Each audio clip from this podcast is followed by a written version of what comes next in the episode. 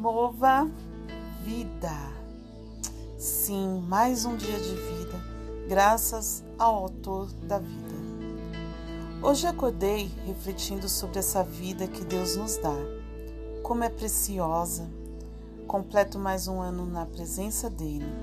Em meio ao caos, encontro refúgio nele. Em meio às trevas, a luz de Cristo resplandece em nós. Em meio à pandemia, oportunidade de respirar o ar. Pare um pouquinho nesse exato momento. Inspire e expire o ar. Respire e não pire.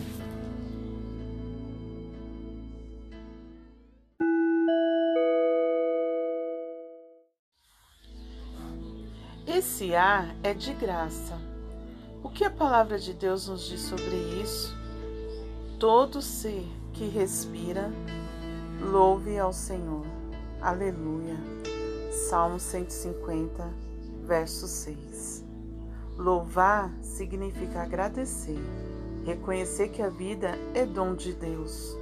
Então o Senhor Deus formou o homem do pó da terra e soprou em suas narinas o fôlego de vida. E o homem se tornou um ser vivente. Gênesis 2, verso 7. Fôlego de vida. O que eu quero dizer que Deus é Deus, que sem Ele nada podemos fazer. Ele dá a vida e Ele tira, que tudo está no controle de Suas mãos. Até esse problema aí que você está passando, sim, esse problema, Deus está na frente e que nada é impossível para Ele. Respire, não pire. Tudo tem um tempo e um propósito.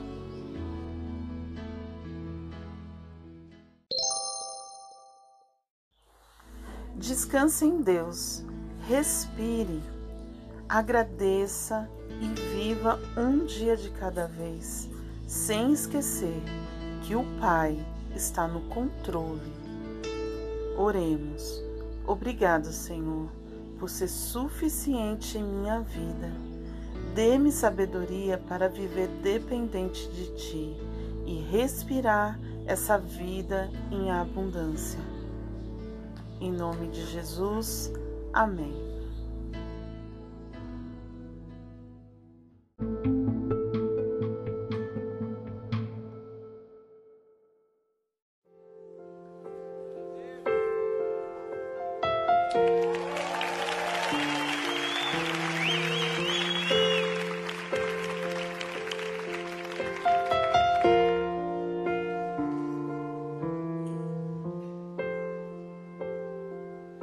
Este é o meu respirar.